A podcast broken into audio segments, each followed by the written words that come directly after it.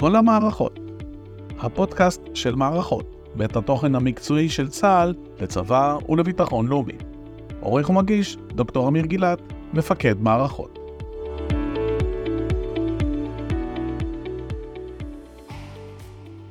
המטה הכללי, כפי שאנחנו מכירים ויודעים, הוא מפקדה שמצד אחד מסתכלת על כל זירת המלחמה,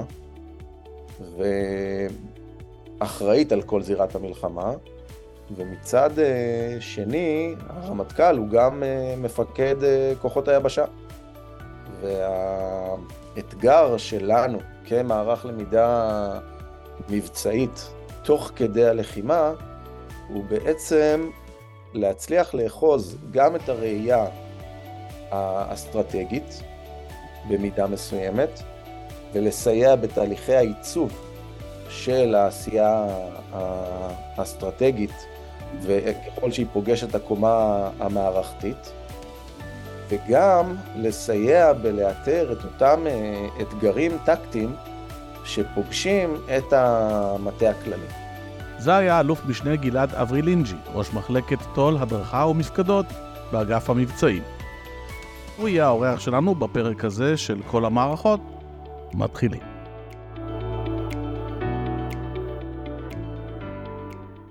שלום לאלוף משנה גלעד אברילינג'י. ערב טוב, מה שלומך? ואיתך אנחנו רוצים לדבר על הלמידה המבצעית ברמה המטכ"לית. איך נראית למידה מבצעית מלמעלה? אמ, אז בעצם אחרי שהקשבתי ברוב קשב לכל הפודקאסטים המצוינים שפורסמו אה, מה, מהיבשה ומהים ומהאוויר, אני חושב שיהיה נכון רגע לדבר גם על הקומה, אה, איך, איך המטכ"ל לומד, ובעצם אה, מה, מה התהליכים שהמטה הכללי עושה כדי אה, אה, להעלות את האפקטיביות שלו באופן אה, ביצוע משימה ותוך כדי המלחמה. וכאן יש אה, אתגר גדול. ופה בעצם מחלקת תועד, כמי שאמונה על תהליך הלמידה המבצעית, אה, מביאה את עצמה לידי ביטוי. כי היא מצליחה, כי בעצם מה שאנחנו מנסים להצליח לעשות, לא רוצה לתת לעצמי ציונים, אבל מה שאנחנו מנסים לעשות זה באמת להצליח לחבר את, את, ה, את שלושת הקומות האלה. אה, מצד אחד, לראות את כל זירת המלחמה ולחבר בין המטרות המדיניות לבין עשייה המערכתית, וגם להצליח לזהות את אותם אתגרים טקטיים שנמצאים בשטח, זה יכול להיות באוויר ובים וביבשה, אבל גם בתקשוב ובמודיעין, ולהצליח לשקף גם מה מטריד את הכוחות למטה, ולנסות לפתור את זה מהר, וגם מה הצי"ח של המטה הכללי, שהוא לא בא לידי ביטוי בפקודה, בסדר? אלא למעשה בתהליכי העבודה ובתהליכי הלמידה, כל הזמן למצוא את הדרך לשפר את עצמנו מבחינת אפקטיביות מבצעית. עכשיו, זה כל תכלית הלמידה, היא לשפר את עצמנו מבחינת אפקטיביות, אבל כשאתה עושה מלחמה כל כך ארוכה וכל כך מורכבת, ואתה למעשה מממש את הפעלת הכוח כפי שהכוח נבנה, אז אתה פוגש כל מיני אתגרים במעלה הדרך של סוגיות שהם, אה, אה, יכול להיות שהיינו מאותגרים בהם לפני המלחמה, ויכול להיות שהם יתהוו תוך כדי המלחמה, ולהן צריך לתת פתרונות. וזה פוגש את כל שלושת הקומות האלה. וזה התפקיד שלנו כ- כ- כמערך הלמידה של המטה הכללי. היום ראינו את פני הרוע. החמאס פתח בהתקפה חסרת הבחנה, ברוטלית ונפשעת כנגד אזרחי מדינת ישראל. וכשמדברים על אסטרטגיה מסתכלים גם למעלה, ובעניין הזה יש דרג מדיני, אז איך זה עובד בהקשר של השיח המטכ"לי עם הדרג המדיני? אז פה יש קומה עיצובית, וכשאנחנו מסתכלים על הקומה העיצובית הזו, אנחנו בעצם נכנסים לקרביים של איך עובד מטה כללי. ו, ובעצם יש כאן אה, דיאלקטיקה שמשלבת בין השיח עם הדרג המדיני, ומה הוא הגדיר כמטרות המלחמה, ואיך עכשיו אנחנו לוקחים את השיח הזה ומתרגמים אותו לתכנון, זה, וזה הקומה, זאת אומרת, יש עיצוב, יש תכנון, ובסוף יש שליטה. והתהליך וה, הזה, שהוא בעצם הביטוי הממשי של מטרות המלחמה, הוא נעשה כולו בחטיבת המבצעים.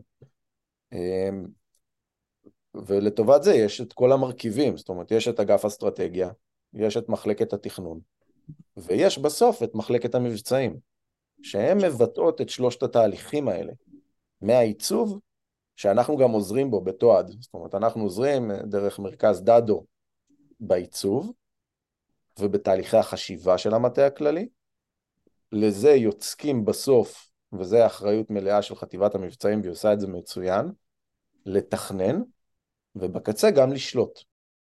מה שהיה הוא לא מה שיהיה. אנחנו נפעל במלוא העוצמה. והאתגר הגדול ביותר הוא בסוף איך הקומה העיצובית פוגשת את הקומה הטקטית בשטח. זאת אומרת, איך בסוף מביאים הלכה למעשה, כשאנחנו אומרים לפרק את חמאס, מה הביטוי הפרקטי בשטח, ואיך עושים אותו. אז בוא תענה על השאלה, איך עושים את זה? קודם כל צריך להגיד שזה מאתגר, וזה לא פשוט, וזה מורכב מהרבה מאוד אה, אה, מרכיבים.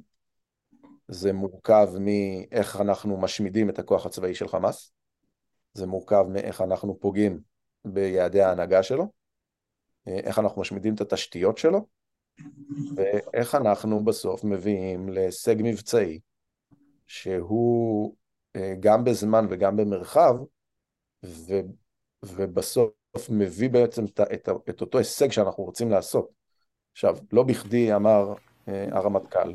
למלחמה הזו מטרות הכרחיות ולא פשוטות להשגה. היא מתקיימת בשטח מורכב. לכן המלחמה תימשך עוד חודשים רבים. כי אויב מבוזר, שנלחם בשיטות לחימה של גרילה, ואין לו יעדי, אין לו מרכזי כובד ברורים. זאת אומרת, יש מרכז כובד לגדוד, אבל אתה צריך לפרק את כל המרכזי הכובד, אתה צריך להתמודד עם כל המרכיבים שלו, כל מרכיב בנפרד, זה לא שאם אני עומד במרחב מסוים ו- ובו אין אויב, אז ניצחתי. אנחנו לא במלחמה כמו אנחנו לא במלחמה כמו ב-73. אתה לא מכתר את הארמיה השלישית ובזה נגמר, נגמר המבצע. זה עקב בצד אגודל, זה בית בית, סמטה סמטה. וככה מגיעים להישג, ולכן יש כאן קושי. אמ, אבל בסוף שמנו, זאת אומרת, יש לזה מדדים. זאת אומרת, בסוף יש לזה היבטים פרקטיים שעליהם אנחנו נשענים כדי להביא את ההישג, וההיבטים הפרקטיים האלה זה, זה לדעת בכמה מנהיגים פגעת, זה לדעת בכמה תשתיות הרסת, זה לדעת כמה אויב השמדת. אמ, זה לא body counting במובן של אה, וייטנאם, זה במובן שההישג המצרפי שהכוחות מביאים מהשטח, כלל הכוחות, אוויר, ים, יבשה, אמ, מביאים מהשטח, מתורגם בסוף להישג מבצעי. אמ, וזה זה, זה האתגר הצבאי בסיפור. אתה מעלינו? אני מצפון לכם, חיובי. אתם עוד מעט תשמעו את הפיצוצים שלנו, נשמע כמו עבודה. אה, שיהיה לכם המון בהצלחה. הזכרת את הזרועות השונות של צה"ל, במערכות יצא ממש לפני המלחמה, ספר על הקרב המשולב. נדמה שהמלחמה הזו מחייבת עדכון של הספר, שהרי זו מלחמה של הקרב המשולב במיטבו. אני חושב שזה אחד הדברים שלמדנו אה, בצורה הטובה ביותר במלחמה. ואני חושב שאנחנו עושים עבודה טובה מאוד בקרב המשולב. אה, אחרי המלחמה הזאת, כשאנחנו נסכם אותה, אני חושב שיהיו צבאות בעולם שיבואו וישאלו איך הצלחתם להגיע להישגים כאלה טובים בתיאום בין האוויר ליבשה. ואנחנו באמת באמת בהישגים טובים שם. אז מה קרה הפעם שיש תיאום מיטבי כזה שלא היה בעבר? אני חושב שעבדנו על זה קשה בבניין הכוח. אני חושב שבניין הכוח של צה"ל בחמש שנים האחרונות עסק המון בתחום הזה. אני חושב שהעובדה שיש לנו אה, גוף בתוך היבשה, שהוקם, ב... ב... שהוקם, שהוא גוף חיל אוויר בתוך היבשה, שזאת חטיבת התקיפה, ובכובע השני שלה, כמכלול התקיפה המטכ"לי. זה הביא הישג כביר לצבא הגנה לישראל. זאת אומרת, העובדה שיש בית ספר ותהליכים שלאורך זמן, והשפה והמשגה הם מאוד מאוד טובים, זה הביא את זה. עכשיו, זה לא בא בלי קושי, צריך להגיד, יש כאן אתגרים. גם תוך כדי המלחמה, אחד הדברים שזיהינו אה, זה אה, הוראות מבצעיות מסוימות שקשורות ברב זרועיות, שהיינו חייבים לטפל בהן. אה, בין אם זה לדוגמה, איך אנחנו, איך אנחנו מתרגמים את השטח הצפוף ומארגנים את הקווים השחורים על גבי המפה בשטח הצפוף הזה, כשיש לנו הרבה כוחות, והשטח מאוד מאוד מאוד אה, אה, צמוד אחד לשני, איך אנחנו מצליחים בכל זאת לשמר את גבולות הגזרה בצורה כזאת שאנחנו לא יורים אחד על השני. עכשיו, זה חשוב ליבשה, זה חשוב שבעתיים לאוויר. אז זה רק דוגמה אחת. הדוגמה השנייה שאני יכול להגיד, זה איך אני מביא את היכולת שלי אה, לצלם ולפענח מהר את שדה הקרב, ובסוף להביא את זה ליד של המפקד בשטח בקבועי זמן שהם גם מושפעים ממה שאתה מבצע, זאת אומרת זה לא רק, זה לא איזה תצה שנלקחה לפני חמש שנים, אנחנו מדברים פה על אה, יכולות שמביאות את שדה הקרב עד לקצה בקבועי זמן שהם בלתי רגילים בעולם. וזה מדייק את היכולת לשיח בין האוויר לבין היבשה, גם הים והחיפוי שהם נתנו על קו החוף היה מאוד משמעותי. ואני יכול לומר שזה בכלל, זה לא רק זה, זאת אומרת, זה אה, שימוש בכלים רב-זרועיים מהתווך הימי, הם היו מכפילי כוח משמעותיים מאוד במלחמה הזאת. וכל התהליכים האלה יש להם, יש להם גם את המרכיב כמובן, ש... זאת אומרת, אני רק רגע תהליך הלמידה, אני מסתכל על זה, אבל רוב העשייה הרי היא, היא, היא בחטיבת המבצעים, אבל כשאתה מצליח להביא את, ה...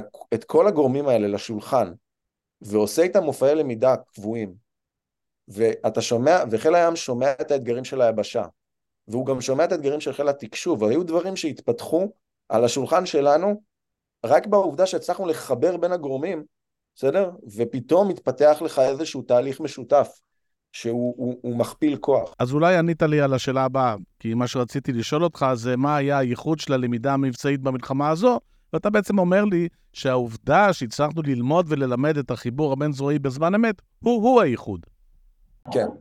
אני, אני חושב שהעובדה שהצלחנו להביא לאורך כל המלחמה על שולחן אחד את נציגי הלמידה מהפיקודים ומהזרועות. צפון ו... דרום?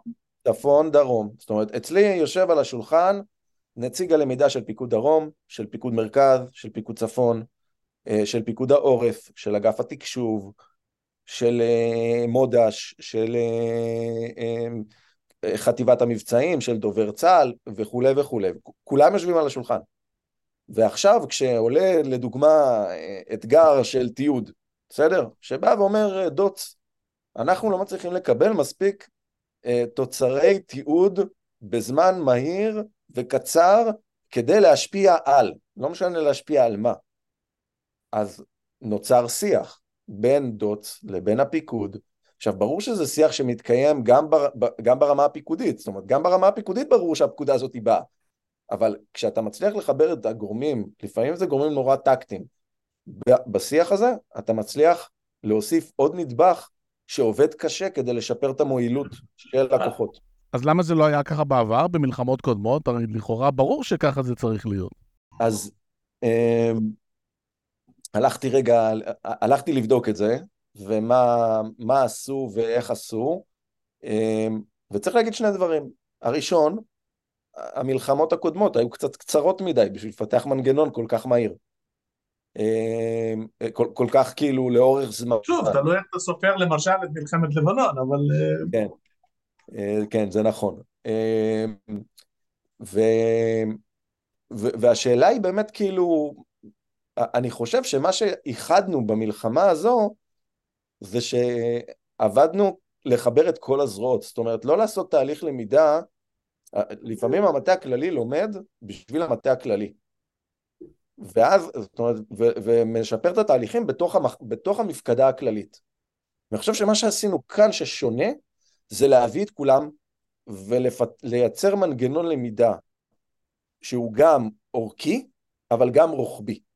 ואז אנחנו מאפשרים לראות את הבעיות בכוחות, ולנתח כל הזמן את הדירקטיבות של מה מטריד, ולחבר ולקשור בין הגורמים האלה. ואני חושב שזה מה שיצר את המכפילי כוח.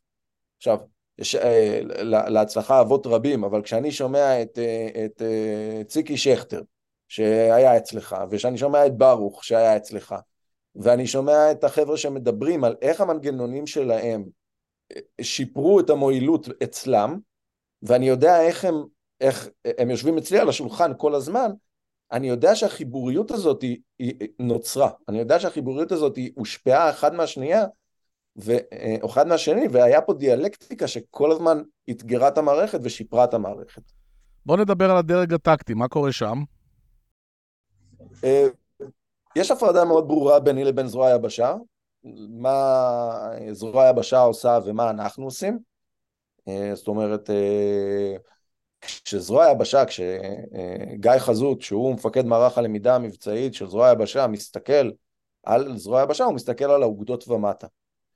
והוא מסתכל על מה מאתגר את הכוחות הטקטיים, בין אם זה בפיקוד הצפון ובטח שבטח בפיקוד הדרום. אה, הדבר שאני בעיקר אה, מייצר מולו זה רגע לראות איזה דברים חזרתיים מתרחשים בזרוע ואיך אנחנו כמטה כללי יכולים לעזור בזה, בסדר? זאת אומרת איזה תהליכים אנחנו יכולים לשפר, להאיץ, אה, לפתור, לאתגר, זאת אומרת לבוא עכשיו, אם אנחנו מזהים שיש פער מסוים ב... ב לא רוצה להיכנס לסוגיות שהן ממש מיקרו-טקטיות, אבל אם אנחנו מזהים שיש אה, אתגר מסוים בבניין הכוח, בסדר? בכמות האמצעים שיש להשמדה של אה, פירים, בסדר? אז אנחנו נעסוק בזה מול מטה כללי, זאת אומרת אנחנו נלך לאג"ת, בסדר? וננסה להאיץ את התהליך הזה. ואולי מילה על בניין כוח במהלך מלחמה? אז כאן יש שני, פה יש באמת אה, אתגר אה, גדול, יש מנגנון בצה"ל של המרכז לבניין כוח, שהוא מנגנון אה, של אגף התכנון, והוא, התכלית שלו, זה באמת לזהות את אותו צורך מבצעי שנמצא בסדר העדיפות, ולתת לו מענה כמה שיותר מהר בתהליך הרכש, והגדרת סדרי העדיפויות. המקום שבו אנחנו כאגף מבצעים משתלבים, זה בעיקר בעיקר גם להגדיר מה הצורך המבצעי, וגם לסדר את הסדרי עדיפויות. זאת אומרת, אמ, להצביע על איך עושים, איך עושים את זה. עכשיו, הדבר הנוסף זה לתת לזה ביטוי שהוא או מהתורת לחימה, בסדר? או מהאופן שבו אנחנו נערכים לקראת השלבים הבאים. ואז למול זה לייצר את המרכיבים שמסדרים את התמונה עבור אגף התכנון. זאת אומרת, ו- ומשלבים בין מה שאנחנו למדים מהשטח או מה שאנחנו מכירים מן התורה, בסדר? ולזה לצקת משמעויות, כדי שזה לא תהיה אמירה כללית, בסדר? שאנחנו הולכים לעשות טיהור מרחב, אלא מה זה אומר לעשות את זה. וכמה זמן זה אמור לקחת, ומה המשאבים הנדרשים. ולמול זה, כשאתה צובע את זה כבר בצבעים יותר בהירים ויותר ברורים, אתה מאפשר לאג"ת לקבל החלטות טובות יותר. ואגף התכנון עושה עבודה מדהימה במלחמה הזאת, באמת, באמת שעושים עבודה מצוינת. ומעבר לשילוב הבין-זרועי, אחרי שלושה חודשי לחימה, מה אתה עוד יכול להגיד שלמדנו, למדתם? אמ, למדנו שהתמרון אה, מביא הישגים. אה, למדנו שלהכריע את האויב לוקח זמן, ואנחנו עדיין לא שם, אבל אנחנו נגיע לשם. אה, למדנו הרבה על הבניין כוח שלנו, ואיך הוא צריך להיראות אה, אה, לעתיד. אה, למדנו גם מה לא עובד מספיק טוב, ואיזה השתנויות אנחנו צריכים לעשות. יש דברים שרצינו מאוד שיקרו, אבל הם אה, יצטרכו להשתנות אחרי, ה... אחרי הניסיון שלנו עכשיו. אתה יכול להגיד למה אתה מתכוון? לא כל המידע יכול להגיע לכל מקום. אם אני ככה ב... ב... שם את זה בכותרת. כן. ו... ופה אנחנו צריכים לחשוב טוב איך, איזה מידע אנחנו מביאים לאן ובאיזה קצבים. אה, ועוד דבר שלמדנו זה כמה זמן זה לוקח, זאת אומרת זה לוקח זמן. כשאתה נלחם, שוב אני אומר, אתה נלחם מול אויב מבוזר, זה לוקח זמן. וההישג שאנחנו צריכים להביא מול האויב הוא הישג גבוה, ואנחנו צריכים, אה, אה, וזה לא לוקח אה, זמן קצר. ומה האתגר המבצעי הגדול שלכם בלמידה המבצעית המטכ"לית עד סוף המערכה? בראש ובראשונה להישאר רלוונטיים. מאמץ הלמידה הוא, הוא מאמץ שאתה שואל את עצמך כל הזמן, אוקיי, סט הלקחים, לפעמים יש לו נטייה לחזור על עצמו. זאת אומרת, באיזשהו שלב אתה מגיע לסיטואציה שאתה אומר, אוקיי, אבל כבר כתבתי על זה, כבר אמרתי את זה, זאת אומרת, זה כבר משהו שכבר קרה. אז האתגר הגדול ביותר זה לעשות את תהליכי ההטמעה באופן אפקטיבי.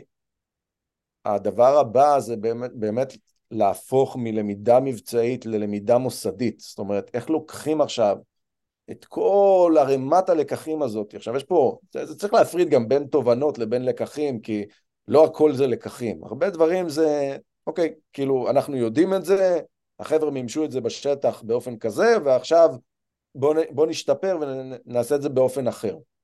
אבל ישנם לקחים שאתה חייב עכשיו לוודא שאתה ממסד אותם, בסדר? וחלקם זה מיסוד עד הקומה הנמוכה ביותר של איך מכשירים חייל בצבא, בסדר? זאת אומרת, מה זה אומר להיות חייל, טנא, בסדר? טכנולוגיה והחזקה, שצריך להילחם שלושה חודשים עם החטיבה שלו.